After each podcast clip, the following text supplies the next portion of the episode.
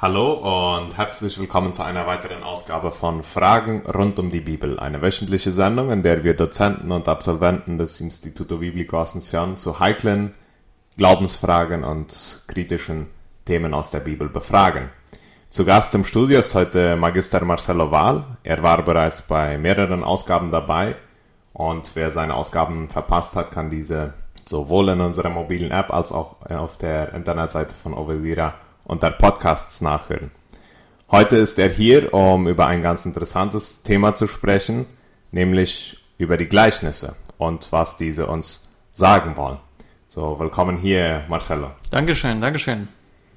Wenn es jetzt um das Thema der Gleichnisse geht, wovon reden wir dann? Was ist im Grunde ein Gleichnis? Ja, das Wort Gleichnis kommt ja vom griechischen Parabole und äh, das deutsche Wort Gleichnis ist ja eigentlich ganz klar, was es ist. Ein Gleichnis ist halt dieses ist gleich das. Also hast du auf einer Seite etwas, das du mit einer anderen Sache vergleichst. Hm. Jetzt Parabole heißt manchmal Gleichnis, aber nicht immer. Hm. Und das macht es ein bisschen kompliziert, wenn wir von Gleichnissen sprechen oder manche brauchen dann halt lieber das Wort Parabeln so wie auch in, im Spanisch, ja, Parabolas oder im Englischen Parables. Also das ist eine etwas neutralere äh, eine Nennung, wie man diese Sachen hier äh, benennt, ja. Warum, warum sage ich, dass es nicht immer Gleichnisse sind? Das ist nämlich ein interessanter Text im Markus-Evangelium im Kapitel 4. Äh, von den Versen 10 bis 12 ist es ganz interessant, weil er das ist die, die erste Situation, die wir kennen, wo Jesus in, in diesen Parabeln spr spricht, ja. Und äh, Parabeln wird hier immer als Gleichnis gesagt. Also können wir mal sehen, Gleichnis, aber nicht ganz Gleichnis, hm. ja. Und da lesen wir in Markus 4,10, dass nachdem Jesus dann diese, dieses Gleichnis von dem Seemann gesprochen hat, da fragen, dann lesen wir in Vers 10, und als er allein war, fragten ihn die, die um ihn waren, samt den Zwölfen nach den Gleichnissen. Ja, also nach diesem, was er jetzt hier erzählt hat, da fragen die Jünger. Und er sprach zu ihnen, Euch ist das Geheimnis des Reiches Gottes gegeben. Jenen aber, die draußen sind, wird alles in Gleichnissen zuteil. Also wir denken ja manchmal, dass Jesus als ein guter Lehrer in Gleichnissen redet, damit es einfacher zu verstehen ist. Aber hier braucht er das gerade in einem anderen, in einem entgegengesetzten äh, Sinne. Wenn er sagt, euch ist es gegeben, aber denen, denen es nicht gegeben ist, zu denen rede ich in Gleichnissen.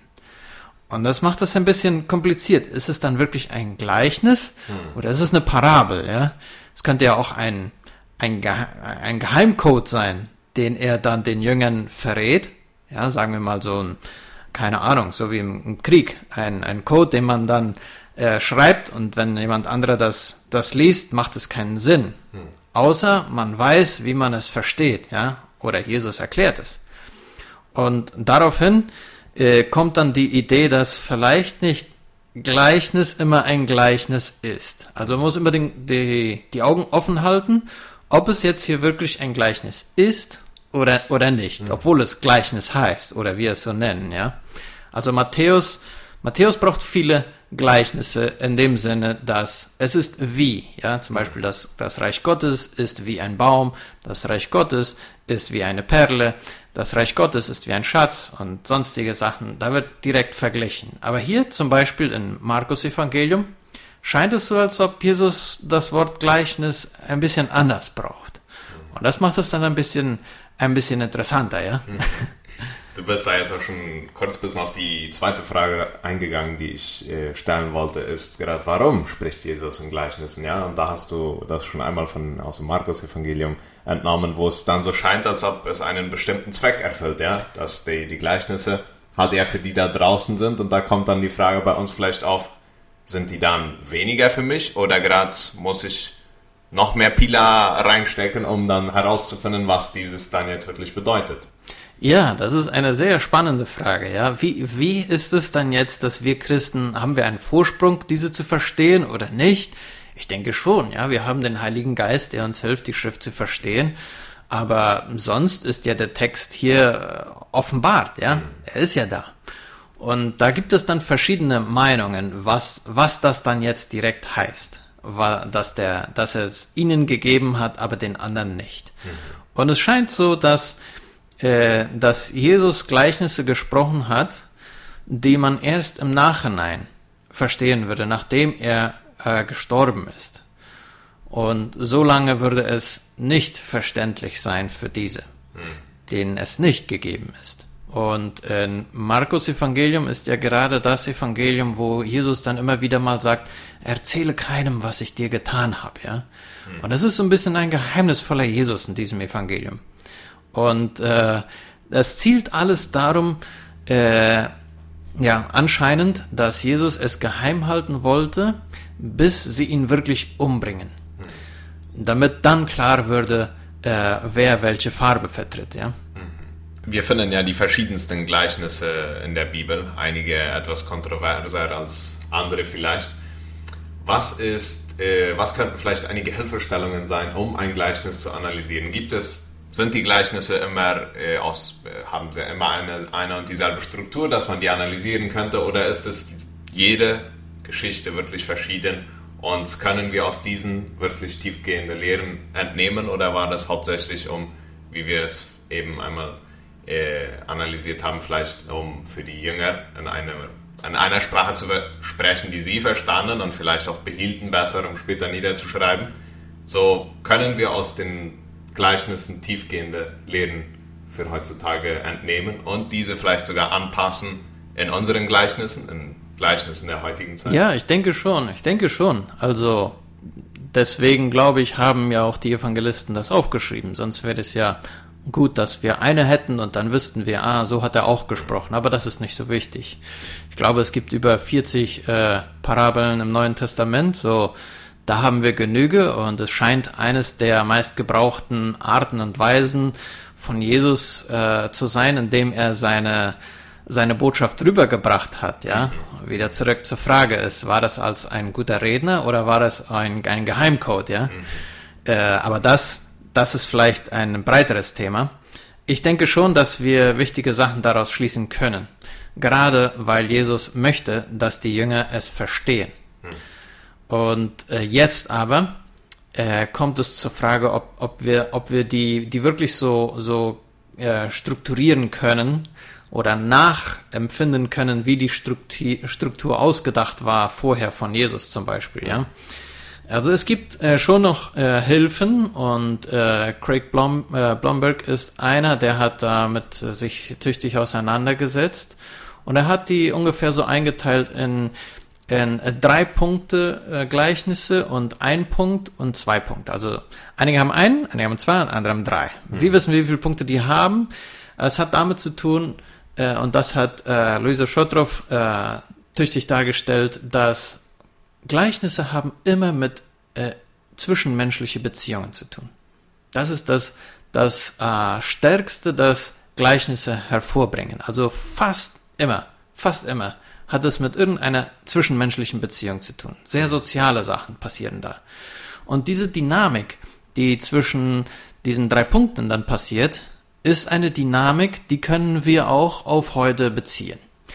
Jetzt zum Beispiel haben wir meistens wenn es drei Punkte sind, haben wir einen, einen Meister oder einen Chef, einen Obersten, einer, der zu entscheiden hat und oft zwei untere, die dann verglichen werden. Zum Beispiel der verlorene Sohn, da ist der Vater, der obere und die zwei Söhne werden dann verglichen. Am Anfang ist der eine halt nicht so der Gute und der andere der Bessere und im Nachhinein scheint es dann aber wirklich anders zu sein, ja. Mhm. Äh, oder auch der, der König mit den zwei Knechten, die ihm was schulden, ja. Wieder drei.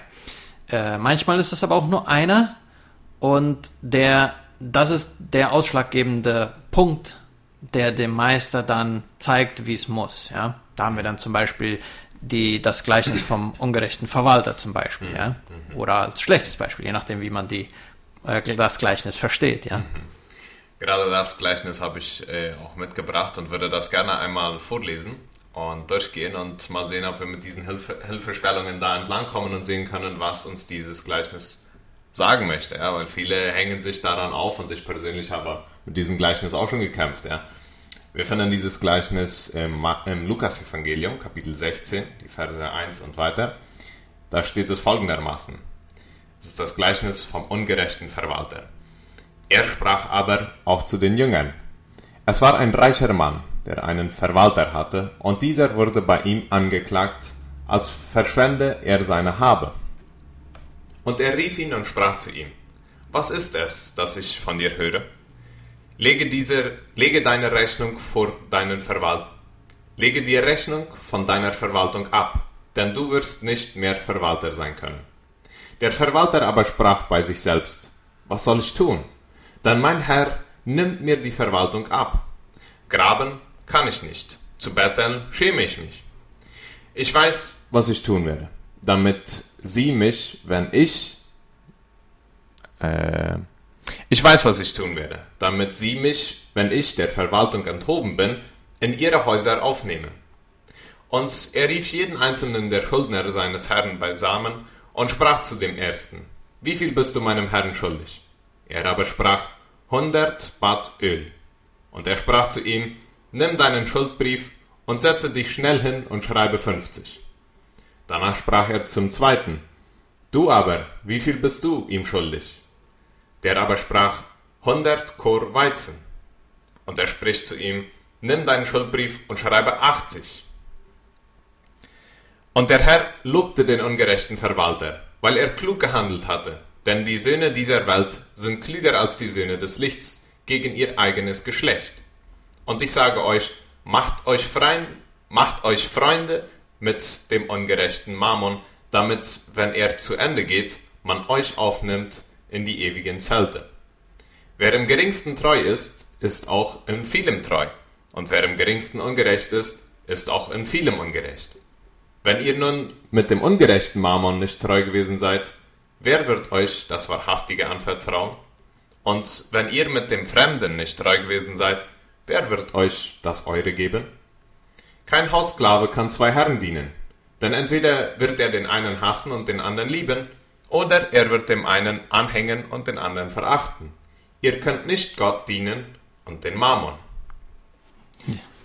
So, dieses Gleichnis geht einigermaßen gegen unsere ethischen Prinzipien, würde man meinen, ja? Ja, es scheint so, ja. Also, als erst wird hier einer beschuldigt, ein Verwalter, er wird beschuldigt, dass er äh, verschleudert den Besitz seines Bosses, ja. Hm. Äh, also, man, man, man könnte vermuten, dass dieser, dieses Kommentar richtig ist, ja, dass der Chef dann hört über seinen Verwalter. Also er hat ja wirklich nicht bewiesen, ob er ist oder nicht, ja.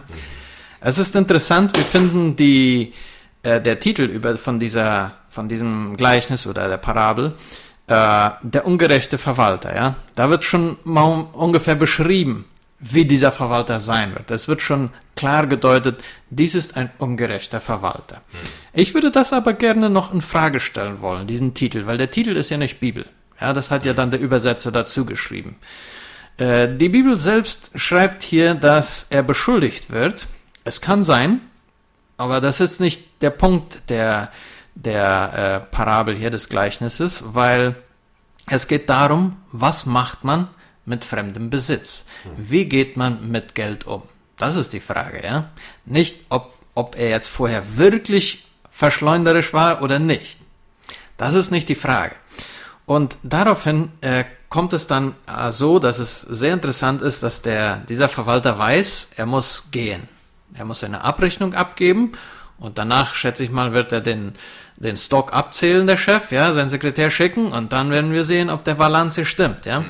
Und wenn da noch was fehlt, dann kommen wir das holen. Ja? So als Verwalter hat er da bestimmt gut klare Rechnung zu machen und dann so geht's dann für den nächsten weiter. Ja, äh, das ist ja der, wie nannten wir das, der, der Control Cruzado für den Buchführer, ja, der der Balance. Wie viel ist dann noch und äh, wie viel hattest du und wo ist das hingegangen? Und interessanterweise haben wir die dieselbe Idee hier hier auch äh, in diesem in diesem Verwalter. Und äh, mir scheint es äußerst interessant. Schau mal die zwei, schauen wir uns mal die zwei Optionen an, die dieser Verwalter dann hat. Ja, er fragt sich so, was soll ich jetzt tun? Hier bin ich draußen. Dieser, dieser Chef hat das Ver Vertrauen zu mir verloren, ob richtig oder falsch, er hat es verloren. So, ich, ich bin hier draußen, ja. Was soll ich nun machen? Und der erscheint zwei Optionen zu haben, ja. Er kann graben oder betteln. und, und man denkt sich so, naja, bettelt er, um, um nicht sein Grab graben zu müssen oder gräbt er gleich sein Grab oder so, ja? Aber es geht mehr darum, dass es ja hier sich um, um äh, Produktion, um Agrarproduktion handelt und bestimmt heißt das Graben, dass er dann ein Feld irgendwo mieten muss, weil das ist was, womit er hier handelt und dann selber graben muss, ja, das bestellen und äh, sehen und ernten und dann einen großen Teil wieder zurück zum äh, zu dem geben, dem das äh, besitzt, dem das gehört, dieser dieser ja dieser ne, der Fleck, ja. Und äh, was macht er? Es scheint so, dass er den Schuldnern dieses Herrn ruft und sagen wir mal so eine, eine, einen Schuldenerlass macht, der dem das eigentlich nicht gilt, ja. Hm. Also es scheint so, der, der beraubt seinen Boss noch mehr, als er schon eigentlich hat, ja. Wofür er dann beschuldigt wird am Anfang. Jetzt ist die Frage aber, ist es wirklich ein Raub oder ist es klug, was er macht? Ist es schlecht oder ist es gut? Und äh, wir könnten meinen, ja, also wenn du, wenn du das nicht eintreibst, was du dem Chef schuldig bist, und sagen wir mal, dass nur so jetzt äh, die Hälfte davon besprichst zu zahlen, das ist ja, das ist ja eine dumme Sache. Jetzt ist es aber so, das geht ja hier um Agrarwirtschaft und interessanterweise haben wir äh, mehrere Texte aus den, aus den Griechen von den Ägyptern und von den Römern zur Zeit Jesus. Und die meiste Produktion war ja Agrarwirtschaft in der, der Zeit, ja. Und da finden wir zum Beispiel einen Text, also wir haben nicht alle Texte, wir haben einige, aber da finden wir ein ganz interessantes Beispiel, wie sowas gehandhabt wurde. Und da finden wir zum Beispiel Plinius der Jüngere, der ungefähr ja, 100 Jahre nach Christus gelebt hat, also man könnte sagen, das war eine Art und Weise, wie man zu der Zeit äh, Sachen machte, diese Verträge unterschrieb. Und interessanterweise hatte Plinius, schrieb er zu einem, Plinius war im, im Senat, also er war ein, ein ganz hoher Mensch im römischen äh, Imperium und er hatte da äh, na, Felder in der, in der Zone von Palästina. Und das macht unsere na, unsere Verbindung hier zum Gleichnis, ja. Und Plinius schreibt einem Freund, dass äh, er sollte sich doch überlegen, ob er wirklich alle Schulden gleich kassieren würde. Man macht normalerweise einen Fünf-Jahre-Vertrag, du kriegst das äh, Feld, du musst es bestellen, du musst es bearbeiten und sagen wir mal so 70 Prozent äh, von der Ernte kommt dann zum, zum Besitzer von dem Feld und der Rest, damit kannst du leben und wenn du halt mehr machst, dann kannst du dir noch sogar was überhalten, ja. Wenn du dir was überhältst, dann kannst du dir vielleicht besseres Gerätschaft kaufen, noch einen Ochsen oder was weiß ich, ja, noch einen Sklave dazu, um, damit du mehr Profit von dem Feld machen kannst. Also es sollte eine, wie sagen wir so, eine Win-Win-Situation geben, ja, hm. weil dann, dann arbeiten die Leute, ja. Wenn es, wenn du nur du Geld machst, dann arbeiten die Leute nicht, hm. ja, das merken die bald und dann ist die Motivation dahin. Äh, jetzt scheint es aber so, dass Plinius schreibt diesem Freund, Weißt du, wenn du das gleich kassierst, auch wenn er eine schlechte Ernte hat, dann wird er das Geld nicht haben. Hm. Dann wird er diese 100 Fass Öl nicht haben. Dann sagt Plinius, weißt, kassier dem das nicht alles, weil wenn du dem das kassierst, musst du dem das, musst du dem den seinen Ochsen wegnehmen. Dann musst du den, den seinen Sklaven wegnehmen, vielleicht dein, sein Gerätschaft. Und womit wird er dann nächstes Jahr Geld machen? Wo, wie viel Fässer, wie viel werden deine 70 Prozent dann nächstes Jahr sein? Hm. Und daraufhin sagt Plinius, weißt, mach mal die Schulden niedriger, lass das einfach, der bleibt da, der hält seinen Ochsen, es ist ein Verlust, aber für beide, ja. Und nächstes Jahr, hoffentlich, kriegt er dann die vollen 70 Prozent wieder. Weil sonst wirst du nur äh, vielleicht, sagen wir, 70 Prozent von dem machen, was deine 70 Prozent eigentlich mhm. würden sein. So, das ist interessant, äh, das hineinzuflechten, weil schau mal, als dieser Mensch hier die Schulden erlässt, dann haben wir äh, in Vers 8 die Reaktion von diesem Chef. Und der Herr lobte den Verwalter. Wieso würde der Chef den Verwalter loben, wenn er noch mehr verschlendert hat? Der ist ja schon so dumm, Segun, äh, ja, nach der Meinung vom Boss, was er so gehört hat. Und, und jetzt macht er noch so ein, wir würden sagen, Mist, ja, mit der Verwaltung. Mhm. Aber der Chef lobt den. Ich meine ja, das, das muss schon noch kosten, den Chef, als Chef so einen zu loben, ja, wenn der dir noch mehr äh, dein Geld verbockt hat. Außer er hat einen vielleicht einen klugen Weg gefunden, um wirklich eine neue Win-Win-Situation zu finden. Mhm. Dass es dem, äh, na, dem, der das äh, Feld mietet, ähm, Gewinn, etwas Gewinn bringt, also einen Schuldenerlass, aber auch dem Chef in den nächsten Jahren höheren Eintrag bringt. Mhm. Interessant ist es, ich denke, es hat Sinn, ich denke, es, es äh, hilft mir, diesen Text besser zu verstehen. Und äh, dann sagt Jesus, denn die Kinder dieser Welt, ja, im Gegensatz zu den Kindern des Lichtes, da macht er wieder diesen Unterschied zwischen die, die das Licht annehmen, also Jesus annehmen, und die, die ihn nicht annehmen, die sind dann Kinder dieser Welt.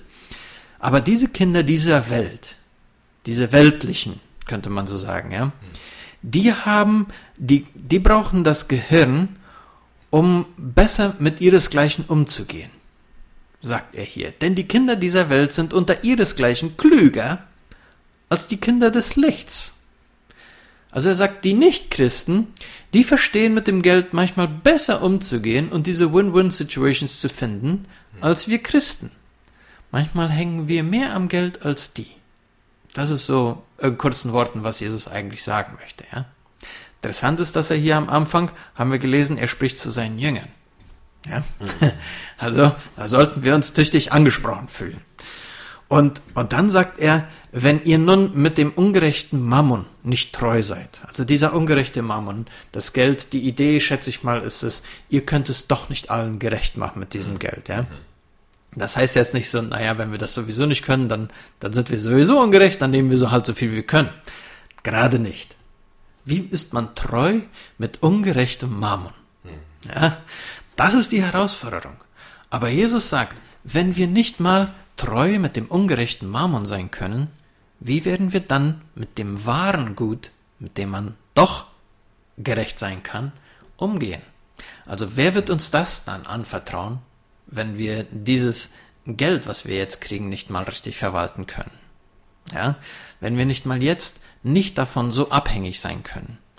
Und es ist interessant, äh, dass er sagt hier, kein Knecht kann zwei Herren dienen, entweder wird den einen hassen, den anderen lieben, oder wird an den einen hängen und den anderen verachten. Ihr könnt nicht Gott dienen und dem Mammon.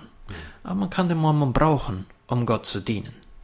Interessant ist, dass Jesus das hier so sagt, dass er uns aufruft, ja, eine Situation, unser Hirn einzuschalten, eine Situation zu finden, in der unser Mitchrist auch einen Gewinn hat von dem Gewinn, was wir haben. Jetzt natürlich heißt das jetzt nicht so, wenn einer einen Gewinn macht, muss der alles verteilen. Das ist nicht die Idee. Ja? Also die Idee ist, dass du nicht alles nur für dich behältst. Darum machst du nicht Geld als Christ. Ja? Also die Idee, wie wir mit dem Mammon Gott dienen können, zeigt uns dieser äh, sogenannte ungerechte Verwalter. Ja? Er arbeitet ja auch mit ungerechtem Gut, so das, das Mammon, ja, das Geld. Also in dem Sinne erscheint es, dass dieser Verwalter nicht in dem Sinne ungerecht war. Ja, außer der Titel, der sagt es uns ja, dass es ja ein Ungerechter war. Also, also das ist immer in unserem Kopf schon gleich drin. Aber das, es scheint so, als ob dieser Boss froh war, dass der Verwalter klug gehandelt hatte mit dem, was er zu verwalten hatte. Und mhm. Jesus lobt das genauso. Also wenn Jesus und der Chef jemanden loben, da muss doch schon was Gutes dahinter sein, ja. Und ich denke, dass dieser, dieser Verwalter ja noch nicht dumm war. Ja, ja? entweder er muss betteln gehen, entweder er muss sein eigenes äh, Feld äh, bestellen und graben, dafür hat er kein, keine Kraft, ja wir Ascensioner, ich bin ein Ascensioner, wir haben ja oft mehr Offizinerhände, ja, die sind für den Kampf nicht so sehr bestimmt, ja, das fällt dann schwer zu graben. Und da kann ich mit diesem Verwalter gut mitfühlen. Ja, mir würde das auch schwer fallen. Wie macht man's, ja? Mhm. Und daraufhin lässt er sich eine gute Idee aufkommen, wo seine Mitmenschen es gut haben, sein Boss es gut haben und er seine Zukunft auch sichert. Mhm. Und diese Zukunft, die er sich sichert, in diesen Häusern zu wohnen, ist ja interessant, dass Jesus das nachher sagt, wenn du richtig umgehst, wenn du so klug bist wie dieser, der das hinkriegt, dass seinesgleichen äh, einen Gewinn gebracht wird, seinem Chef einen Gewinn gebracht wird, dann sichert man sich die Zukunft. Hm. Aber nicht nur hier, sondern in den ewigen Häusern oder Wohnungen, wie Jesus es nennt. Ja?